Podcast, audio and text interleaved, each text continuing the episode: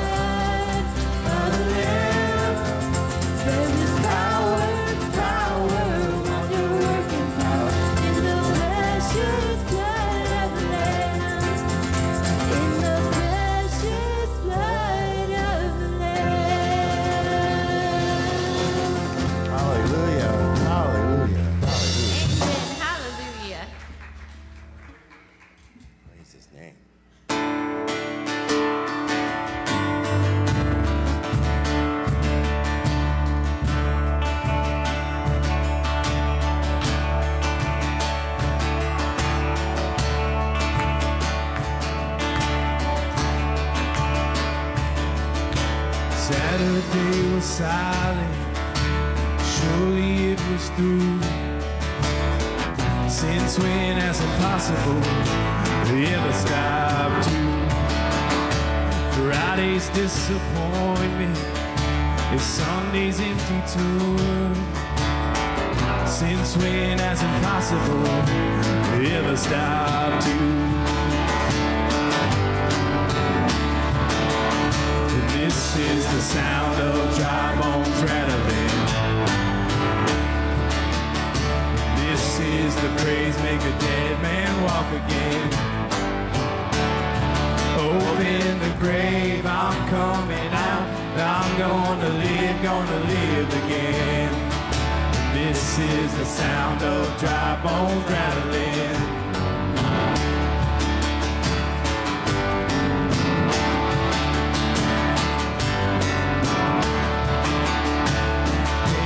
Pentecostal fire, stirring something new.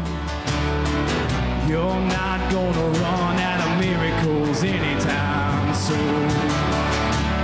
Resurrection power runs in my veins too. I believe there's another miracle here in this room. This is the sound of dry bones This is the praise make a dead man walk again. Open the grave, I'm coming out. I'm gonna live, gonna live again. And this is the sound of dry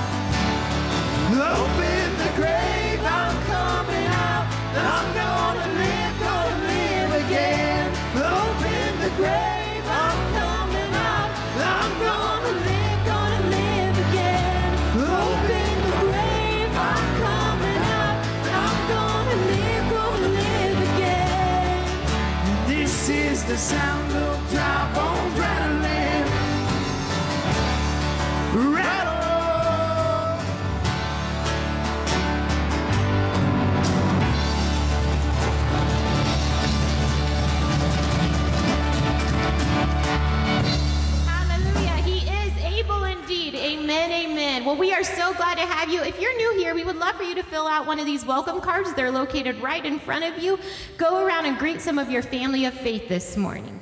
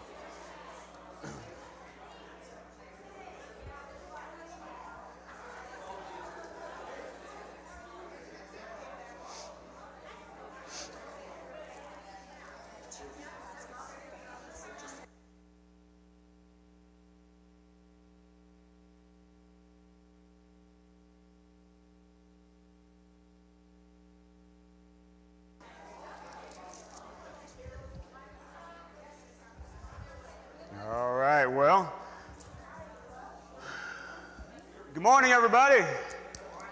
How y'all doing today? It's good to see all of you. And how many are happy we got some summer weather coming finally? Anybody? Well, good. All right, well, tithe and offering, if you have something to give, you can go ahead and prep that. If you need an offering envelope, look in the chair in front of you. If there's not one there, wave your hand around, and one of our great ushers will help you out. Um, how many know that God is your provider? Amen. How, how many of you? How many of you could tell a story, or two stories, or three? How many could tell stories about how God has provided for you? Anybody? I'm, I'm saying, man, I'm telling you, I, we probably have a thousand stories in this room about the provision of God. But, but what does God teach us in that He is a provider? That we ourselves are people who then give. That God is our provider because He is faithful in being our provider. In other words, He, he, he gives. God is a giving God. How many know that? And, and, and it's, not just, it's not just about finances, by the way, it's everything.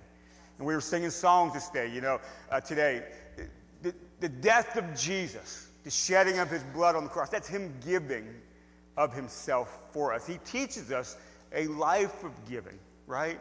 And, and uh, one thing that happens with, with our, our tithe and our offering is the fact that there are things that we will always encounter in life that push back against not only who God is, but what he's trying to teach us to be. Right? How many know money can get that way?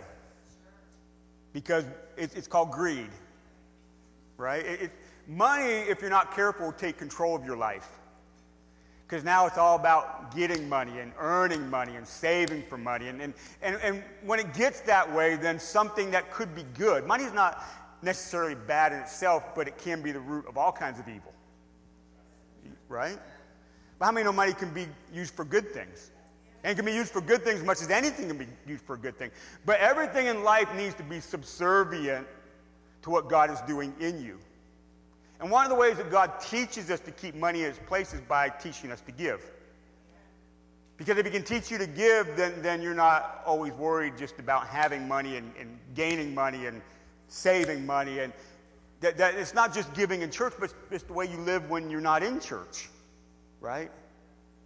So, as we give in our tithe and our offering this morning, God is teaching us He is a giver. We're to be a giver, and we'll never get to the place in our life where we can't be a giver because things have taken the wrong place in our life. You see what I mean? So, when you give, you're actually giving in faith. It's a life of faith. Every time you give, you're just basically saying, I trust that God is my provider. Therefore, when I feel to give, I'm going to give because I just know He provides. And I'm never going to be short because when I give, He provides. Amen? All right, let's see. Uh, so, hey, Christine, would you come pray over tithe and offering this morning? I'm going to put her on the spot. Christine loves when I ask her to pray. She's just like, really? Then she tries to control herself, right? Because she, she, she, likes, she likes to get up here and give the word. Is that right? She does. Everybody bow your head.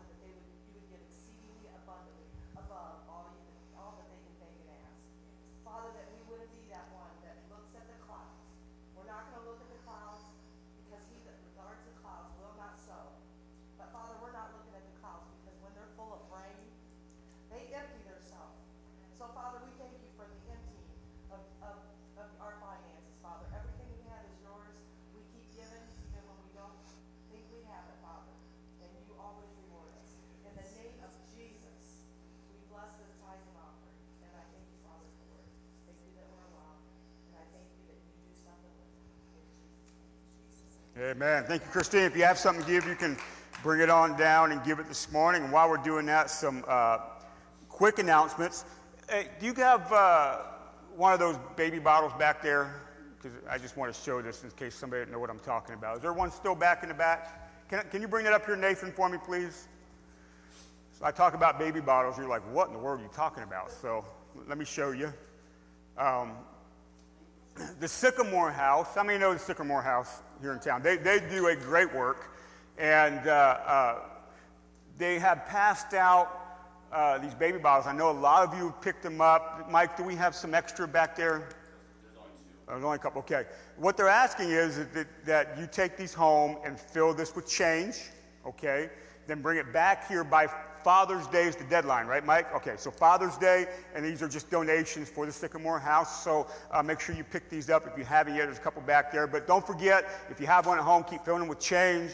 And uh, we just want to, uh, at the church, bless them and uh, for the work that they do. And they're doing a good work in town, right? And, we, and, and by the way, if you didn't know, as a church, we started a monthly donation to the Sycamore House just from us because we just want to continually support uh, what they're doing outside of their own fundraisers. So if you have questions about that, you can see me. So Father's Day, which is, is it next Sunday?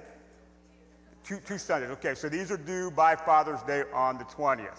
Your Sawyer, catch that for me. Thank you. All right, so uh, a couple other announcements is, um, yes, our vacation Bible school is coming up, Camp Promise Rock. I hope you guys are excited about this um, because I'm, uh, we're going to see how excited you are here in just a minute. So, um, our vacation Bible school is Monday, the 28th of June, Tuesday, 29th, and then Wednesday, the 30th, 6 to 8 p.m. each night. Um, we're actually going to, if weather permitting, we're going to do it out here on the front yard because we're going to be inviting the town out to it. This is our first kind of outreach into the neighborhood uh, since we've been here uh, meeting as a church. So, a uh, couple things. A, this Tuesday, two days from now, at 6 p.m., we'd like to flyer the neighborhood, go knock on the doors and give them a flyer of the Vacation Bible School. So if you can be here Tuesday night at 6 o'clock, and I'm going to guess maybe for an hour and a half, we'll just uh, and we'll see how far we get. And if we don't get everywhere we need to be just in, in the radius of a church here, we'll come back another day. So if you can be here at 6 o'clock on Tuesday, we'd love to help and just go knock on doors, introduce ourselves to the church. Uh, we're still sort of new here. They know uh, obviously the senior center's been here for years and they still uh, are here running their offices, but they may not know that we're here. So we want to let them know that we're here, but also we want to invite them out to the Vacation Bible School. So Tuesday, 6 o'clock for that. But then, secondly, Al or Mike has a sign up sheet. Um, and what this is, is this is for help for the Bible school. So uh, Pastor Jared Kaiser, who's the children's pastor at the Kenton campus of Only Believe, he's coming to put this on. He wrote the Bible school. He's going to put it on, but we're going to help him. So this sign up sheet's going to go around. So if you can help uh, at certain specific things, and there's different roles that help out, just read down through there and sign up. Now, here's the thing. If you put your name by something and you don't clarify it, I'm assuming you'll do that role Monday, Tuesday, and Wednesday. But if you can do something but only sign up, it's only for Monday, then put by your name Monday or whatever. So that way we know we have it all filled in uh, for that week. So we need your help, not only flyering on Tuesday, but to help put the Bible school on. So our kids will be there, and you know, that's already a bunch, right? But then if you have a bunch of kids come out from town, there'll be a lot of kids here. So we need your help. So you're, I, I know, I think it was last year we had a meeting about outreach, remember? And we talked about different things. And, and uh, that was even before I think we, well, maybe it was the time we were looking into purchasing the building. But I know a lot of people are excited about outreach, but what better way to do outreach than right in the town you're in with the children of the neighborhood? How many know what I'm talking about? So let's be a part of this and sign up for that. And lastly, the other announcement before we get into uh, the word today is uh, in July, there is a youth camp for uh, young people 5th through 8th grade, and then a separate camp for 9th through 12th graders. So the first thing you do is a flyer on that backboard with a little bit of information. Next Sunday, right after church, I'm clear to do this, right? This is off the top of my head. Right after church, we will have a meeting about youth camp what's going up. So if you're interested in your young person going to youth camp, and youth camp is put on by uh, the Botkins campus, uh, Pastor Tim over there, he's been here with our young people before. I will be at the youth camp one night of each, each uh, time it is. So if you're interested in that, next Sunday right after church we'll have a meeting about it, and I'll give you all the information. So if you have questions about any of that, you can see me. All right, let's get our Bibles out. If you have your Bible, go ahead and get it out. If you got it on your phone or however you got it. We are, by the way, Wednesday night, we're going to continue in our series, Dealing with Struggle. And uh, I, I hope that that series is beneficial to you. Um, so, Wednesday night, we're talking about dealing with struggle, struggle different aspects of, of struggle that we experience in life, and what's that mean, and what, what uh, God is doing in the midst of it. But I want you to remember this. Everybody, listen. God is with you, God, He's for you, and God is working for your good. How many of y'all believe that? Hey, listen, but you got to believe it when it doesn't feel like He's with you, and when it, when it doesn't feel like He's for you, and when it doesn't seem like anything's working out. You've got to come back to, to God is with me, and God is for me, and God is working for my good, and all things are possible for those who believe. And you stand in that, and you believe that. Amen? All right. The parables of Jesus, Matthew chapter 13 and verse uh, number 24 is where we're at today. So we've been doing the series, The Parables of Jesus, for a while now. I think this is part five. And there's a lot of parables in the Gospels that Jesus uh, told. And uh, we're, we're not going to go through all of them. It would take us a long time. But we're, we're, kind of uh, picking and choosing our way through to different parables in the Gospels. And, and a lot of them center around a, a statement that starts like this The kingdom of God is like, or the kingdom of heaven is like. That's interchangeable. That the parables, in a large part, paint a picture of the kingdom of God. Okay? What is the kingdom of God? And I, I've been saying this a lot, so hopefully this is starting to sink in a little bit. The kingdom of God is, in essence, God coming back to reclaim his lost creation. I mean, oh, God made things good. I mean, oh, we messed it up.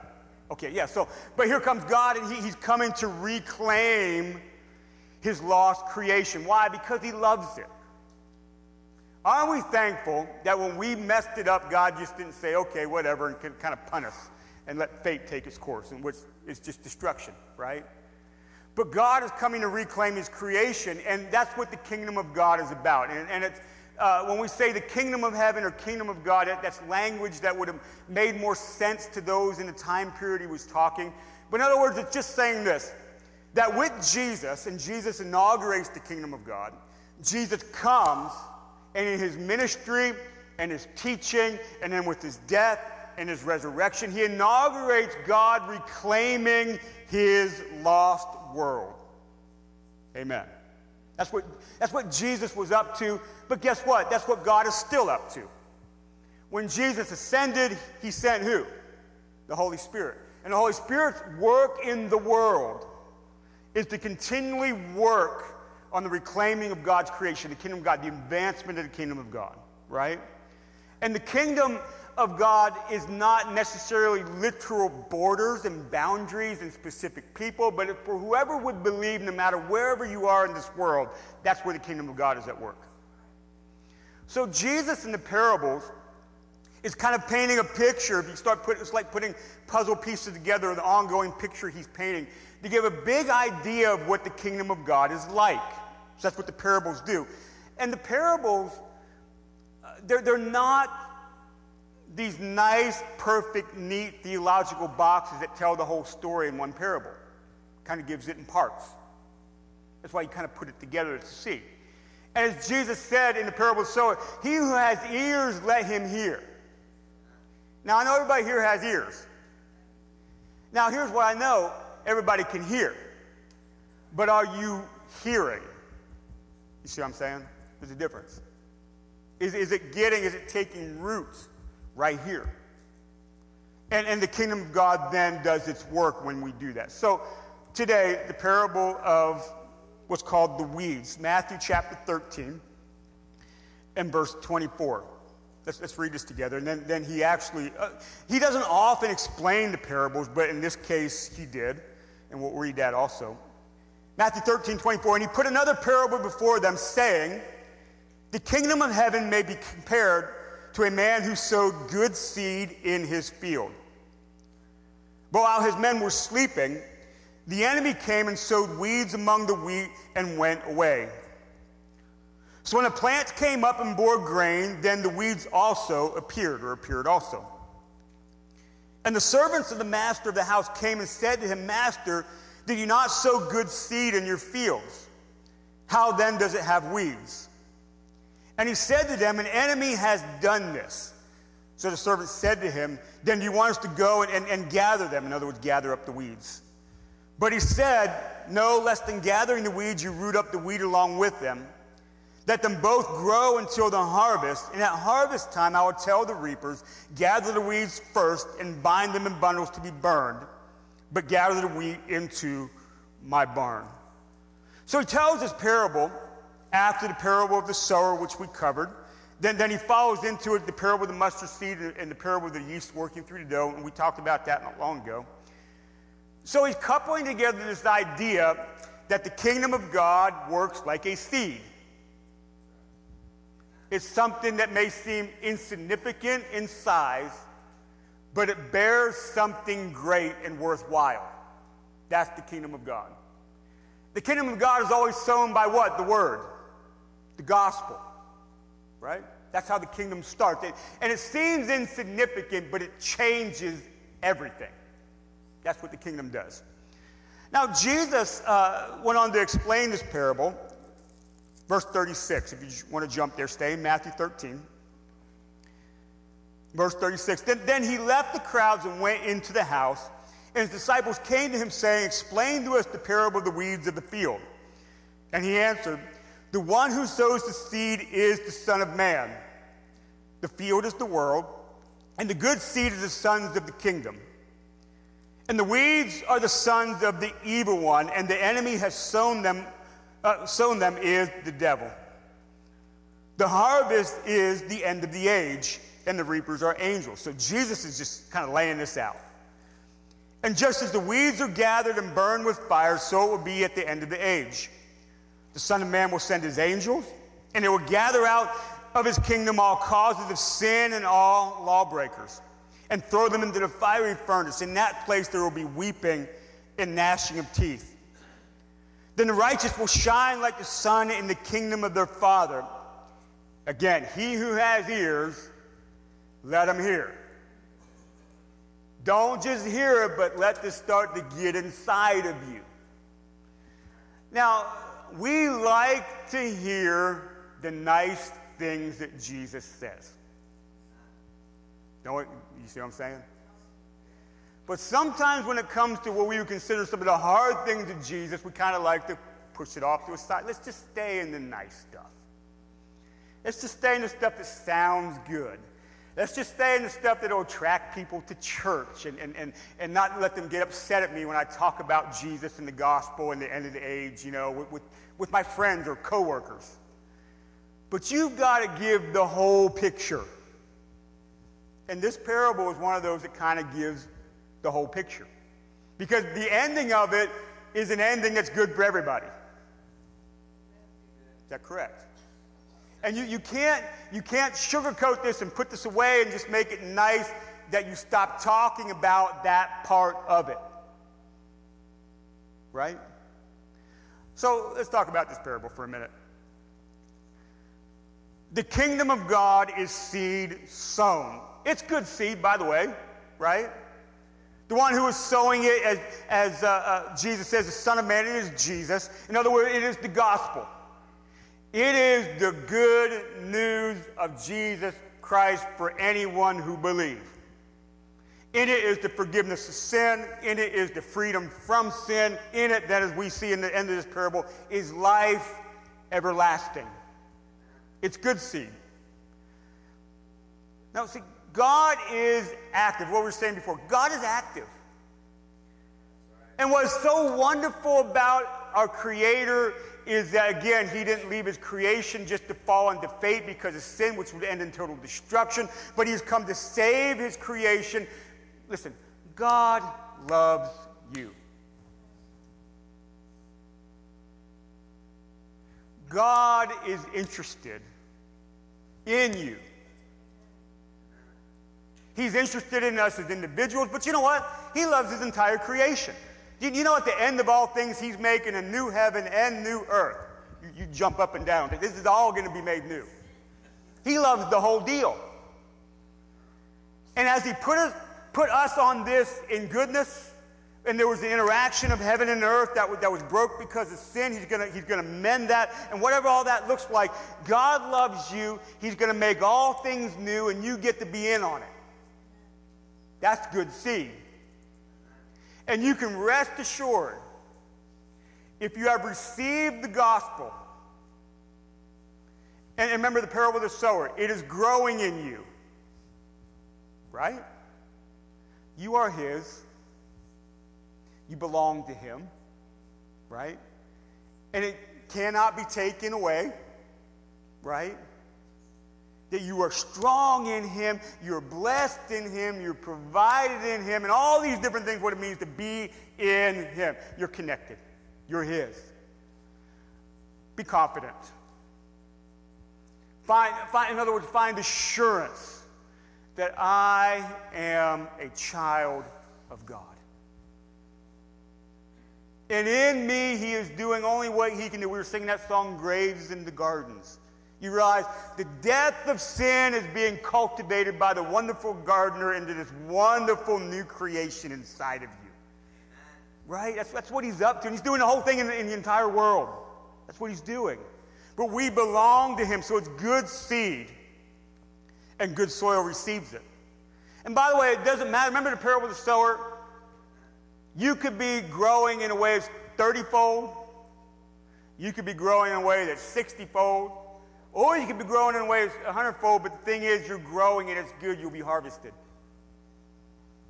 I don't, I don't think those are very specific. I know sometimes people think, they think about it and they're giving. Well, if, if I really have faith, I, uh, you know, I'll, I'll, grow from being 30, for, like they want to multiply times 30. And, and, and don't do that.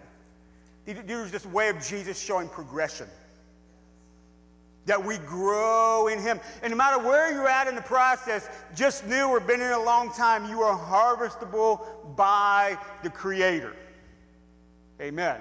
Find confidence in that. But as we know that God is active in the world, so is the enemy. Is that true? And, and while God sowed the seed in the parable, they all went to sleep, and it wasn't because of neglect, but the, the enemy is sneaky.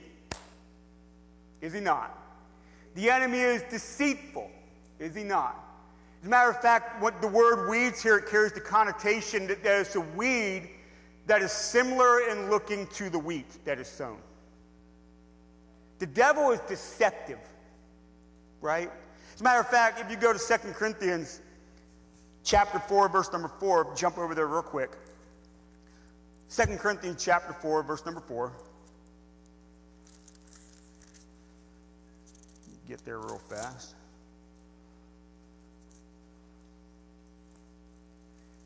It says, in, in their case, the God of this world, that's the devil, that's the enemy, has blinded the minds of unbelievers to keep them from seeing the light of the gospel of the glory of Christ, who is the image of God. That, that is what the enemy is trying to do. He's trying to blind the minds of unbelievers so they do not walk into the gospel and the glory of God, therefore, and be saved. So he's out there, he's active too. Don't forget this. As much as God is active, so is the enemy. Now, here's what happens. So you got this weed growing and the wheat's growing, and, and you can think of it those who, who are, are saved in Jesus and those who are not. So we, so we have this, this both action of growing in our world. How many know you've seen it? So those, those in the parable said, so you want us to go and gather up all the weeds and just get them out of the way? And, and the one who said, said, no, let's not do that. But let me just say something about the weeds that are growing. Let's be careful that we don't have this attitude that we're the we're, we're the wheat us, and they are the weeds them. See what I'm saying? And, and you bring this idea, and, and it, it turns into pride. Remember the parable we talked about of the Pharisee and the, and the tax collector? And the Pharisee in his pride went before God and prayed about all the good things he was. And, and, and the tax collector uh, was too ashamed even to go in and pray. He wouldn't even look up to God in his prayer. And Jesus said, Who went home justified in that situation? Well, certainly not the prideful Pharisee. You can't look at the world with an us and them, us versus them, us better than them mentality. Well, because I know there's a lot of you in here at once you were a weed too. Because sometimes we, we get like this. Well, I just wish God would come and give them theirs. And we're just, we're just mad about the sin in the world. We're mad about things that are happening. We're mad that they're doing this and that, and they're having their, their, their months and their parades, and we, we just get all mad about it. We just wish the fire of God would come down and just burn them all up. Give them theirs. You, how many know what I'm talking about? Do you remember when Jesus was rebuffed by the Samaritan town and James and John? The sons of thunder were with him. And they asked to call down fire from heaven to burn them up. They deserve to get judgment now because they won't receive us. And the King James actually has an interesting line. It says, when Jesus rebukes them, and he says to them, You don't know what spirit you are of. When we look at the world and, and we see what is lost and sinful in the world, and you can't not see it, right? We can't start looking at it with judgment, get them out of here, burn them up, because you end up being not of a spirit of the Holy Spirit. A different kind. You don't know what spirit you're of, and it's not the Holy Spirit. What should cause you to do is turn around and look at what? Compassion. Right? Because if, if the ending of this parable is true, then this is serious stuff. Right? And it should drive us with compassion to those that are lost, the weeds of the world. Now, at the end of the parable, there is going to be judgment. But you understand something. It is absolute perfect judgment that this happens in. I don't believe any of us here have the capability to exercise absolutely perfect judgment. How many know what I'm saying? So we should step back from saying, well, they deserve this and they should get this, and I don't know why God just doesn't judge them now, and I don't know why God. Well, you let God be God and you be you, and what's He called you to do? Don't judge Him, but be a light to the world. You're not called to condemn the world. You're called to take the gospel to the world. You are part of the seed sowing process. Because God has the capability of changing a weed into a wheat. Now, how many know He did that for you? So, how, how do you know that when you were, if, if you were an open sinner, that there wasn't some cagey Christian standing background, I wish they'd get theirs. I wish God would come down and judge them. I wish He'd just burn them up. Well, thank goodness God didn't listen to them. You know what I mean? Thank goodness in His grace and His mercy and His patience. He was working towards you and trying and, and people praying for however your salvation happened. Should we not have the same attitude towards those around us? Amen. Now, in the way you live, it should be distinguishable that you are a wheat and not a weed. Right?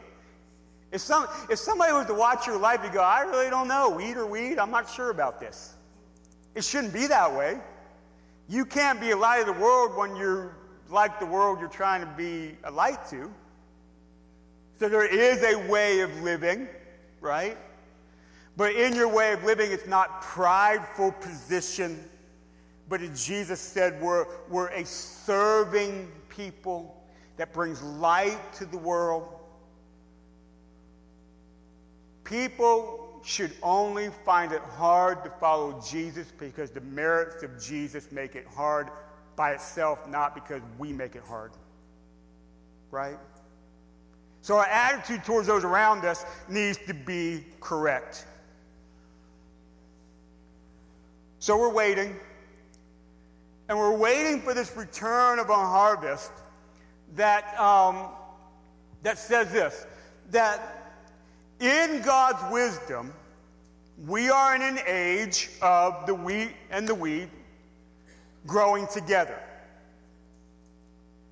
That's in God's wisdom and in God's fulfillment of time. All things must be fulfilled before the next things come. We are in the church age, started on the day of Pentecost. We live in the apostolic age. We live in the church age.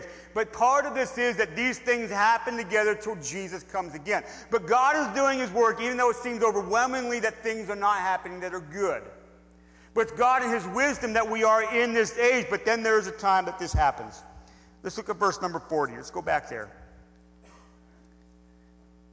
In verse 40 of, of Matthew 13, just as the weeds are gathered and burned with fire, so it will be at the end of the age. The Son of Man will send his angels, and they will gather out of his kingdom all causes of sin and all lawbreakers, and throw them into the fiery furnace. In that place will be weeping and gnashing of teeth. That's not a very nice picture. And when it comes to these things, this is where we can't sugarcoat the words of Jesus. Now, I'll tell you, I, I've come to a place in my life that I love people enough that I wish this wasn't true. Can I say that without you taking me the wrong way? But God's wisdom is much higher than my thoughts. And a just God will judge justly.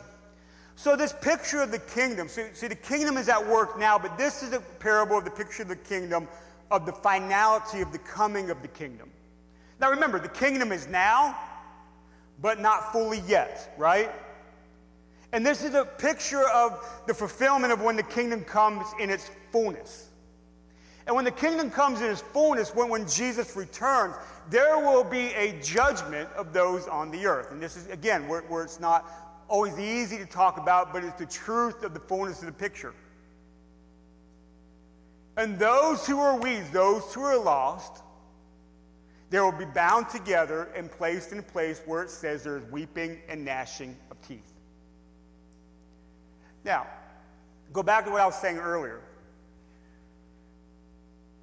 Compassion for those around us should rise up within you when you see scriptures like this versus the hope of angry judgment.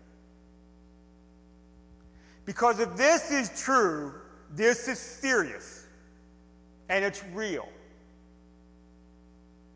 That there is a final judgment for those who will not believe.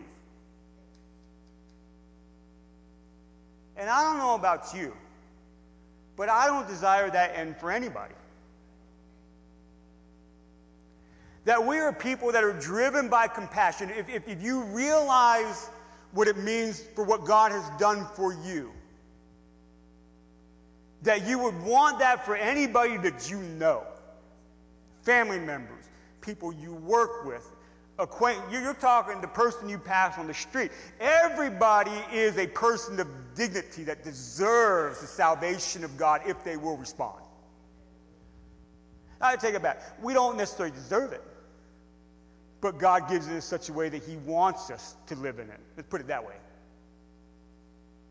But everybody you know everybody you meet compassion rises up because we don't want this to be the end. Amen that's why we're a light of the world. We're, we're, a city on a hill to be seen. But for those beyond that, verse 43 then the righteous will shine like the sun in the kingdom of their Father. That, that verse should, should make you excited. Then the righteous will shine like the sun in the kingdom of their Father. See, as much as God we believe that God can bless us now. This, this is a drop in the bucket to the reward of eternal life. Then the right, how, how many are righteous? You say, well, I don't know. Are you saved? Do you believe? Yeah, okay, you're righteous. All right, I understand. You're not perfect, but we're righteous.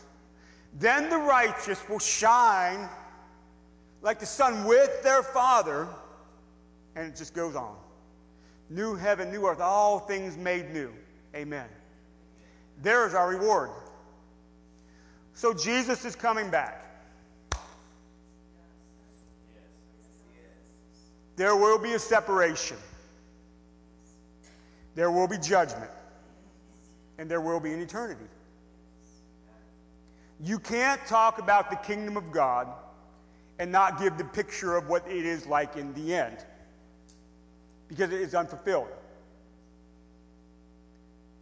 What we're seeing today is what should compel us not only to live our own life as a wheat, because I, want to be harvested and go that way, but share the gospel with those who need to hear it. Amen? So, so while I was talking, I totally forgot about this during announcements. You, you got a little, uh, little thing. Let me see one of those real fast. This is not the gospel. This is just simply a church invite card. But you come here, I'll, I'll share the gospel with them. That's why I'm confident you can give it to somebody. But here's what I'd like to do. Maybe, maybe to stir some compassion in you. I want you to take this home. And I want you to think about somebody. Maybe the first person that pops in your mind that you're like, man, I really don't want to see them in hell. Who is that? Take this, I want you to pray about it. Pray. And at some point, I want you to take this to that person and say, hey, you know what? I know I've, I've told you about Jesus before. I even told you about my church. But you know, I really like you to come to church with me. I'll pick you up. I'll meet you at the front door. They actually give free coffee. It's amazing. You know, come to church. They got stuff for the kids. There's a full kids' church happening. You know, all the. Bring somebody to church. May- Maybe just a way. If you can start with one person, just one, that's one life you can affect for eternity, right? So let's pray as a church. And it's just simple, it's just a thought. All right? You don't have to do this, throw that thing away. I don't care. But be a light. You don't have to use the car. Be a light. Share the gospel. Right? Amen? Amen. All right. Let's see what God can do with us and through us. Right? All right. We're, we're going to close out this morning with, with taking of communion. The ushers are going to come down and uh, put it out before us.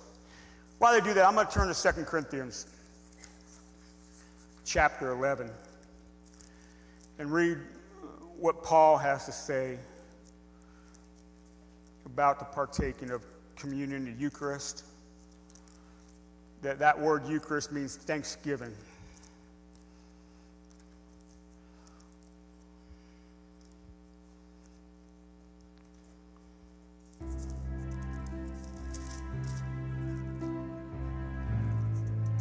Second Corinthians chapter 11.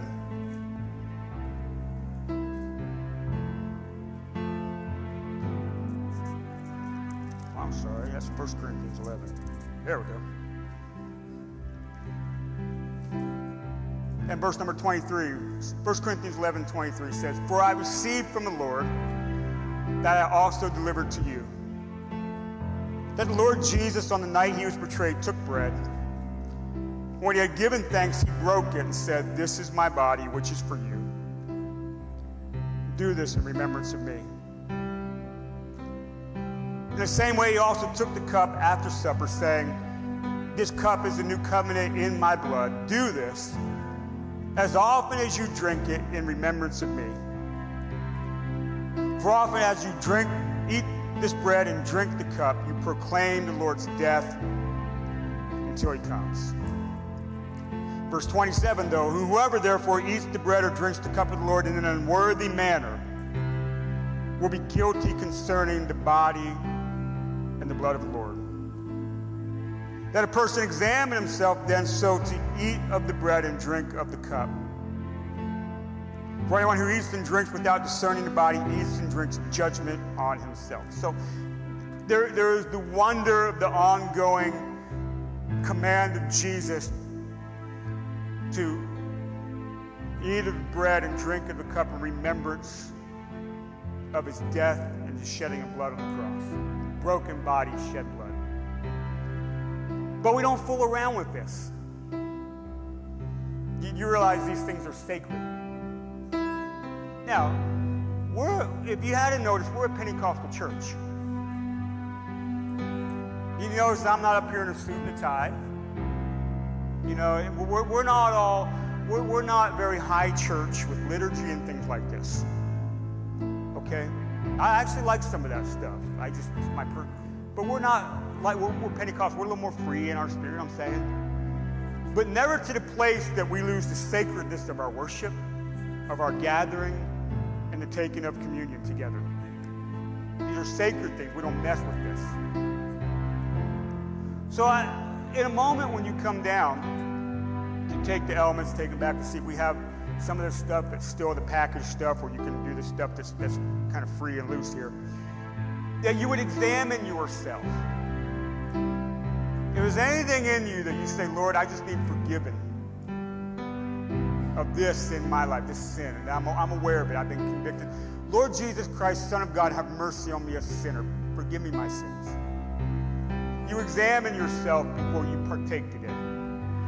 Because this is sacred and this is holy. The word is sacred and holy. Our worship is sacred and holy. And whenever we do this, this is the high point of our Sunday. Amen.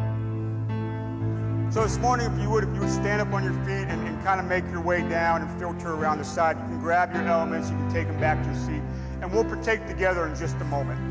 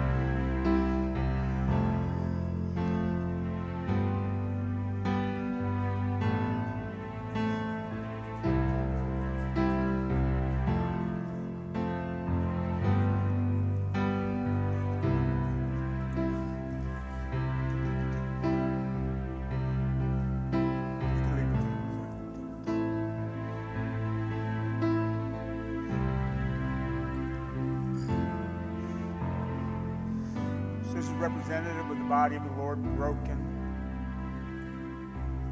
and bruised for us. That he willingly went to a cross to pay the wages of sin, which is physical death, in our place. As the scriptures say, that then all the sins were borne to his body on that cross. Jesus, we remember your death on the cross. The willingness of your sacrifice.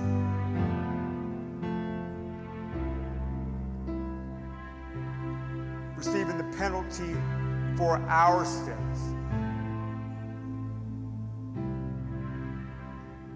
And Lord, we stand in wonder, we stand in awe, we stand in maybe not even fully understanding your love. But you have loved us so much that you came to this earth in purpose to die on the cross. And we thank you for that. And we partake this morning in remembrance of it. Partake together.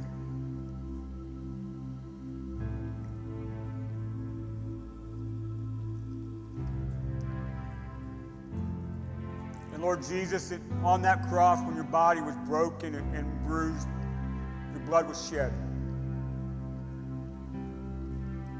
It is in the shedding of your blood we can find the forgiveness of our sins. For what can wash away our sins? Nothing. But the blood of our wonderful Savior, Jesus.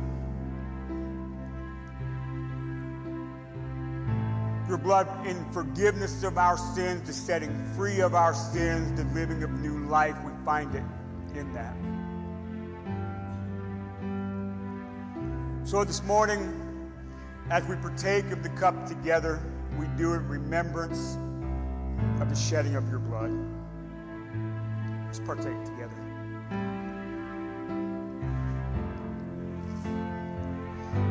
And just for a moment, just before we, we leave this morning, just for a moment, I just want you to personally thank Jesus for what he's done for you. The forgiveness of your sins and, and the new life that he's bringing you, his patience and mercies. Just, just thank him for a moment. We praise you today, Jesus. We worship you. You're worthy, Father. You're worthy. And Lord, I thank you for the work of the cross, for what it means for each one of us. Now we live each day in it. We don't take it for granted. But we learn how to live in response to your love and your grace and your mercy. We learn how to follow you.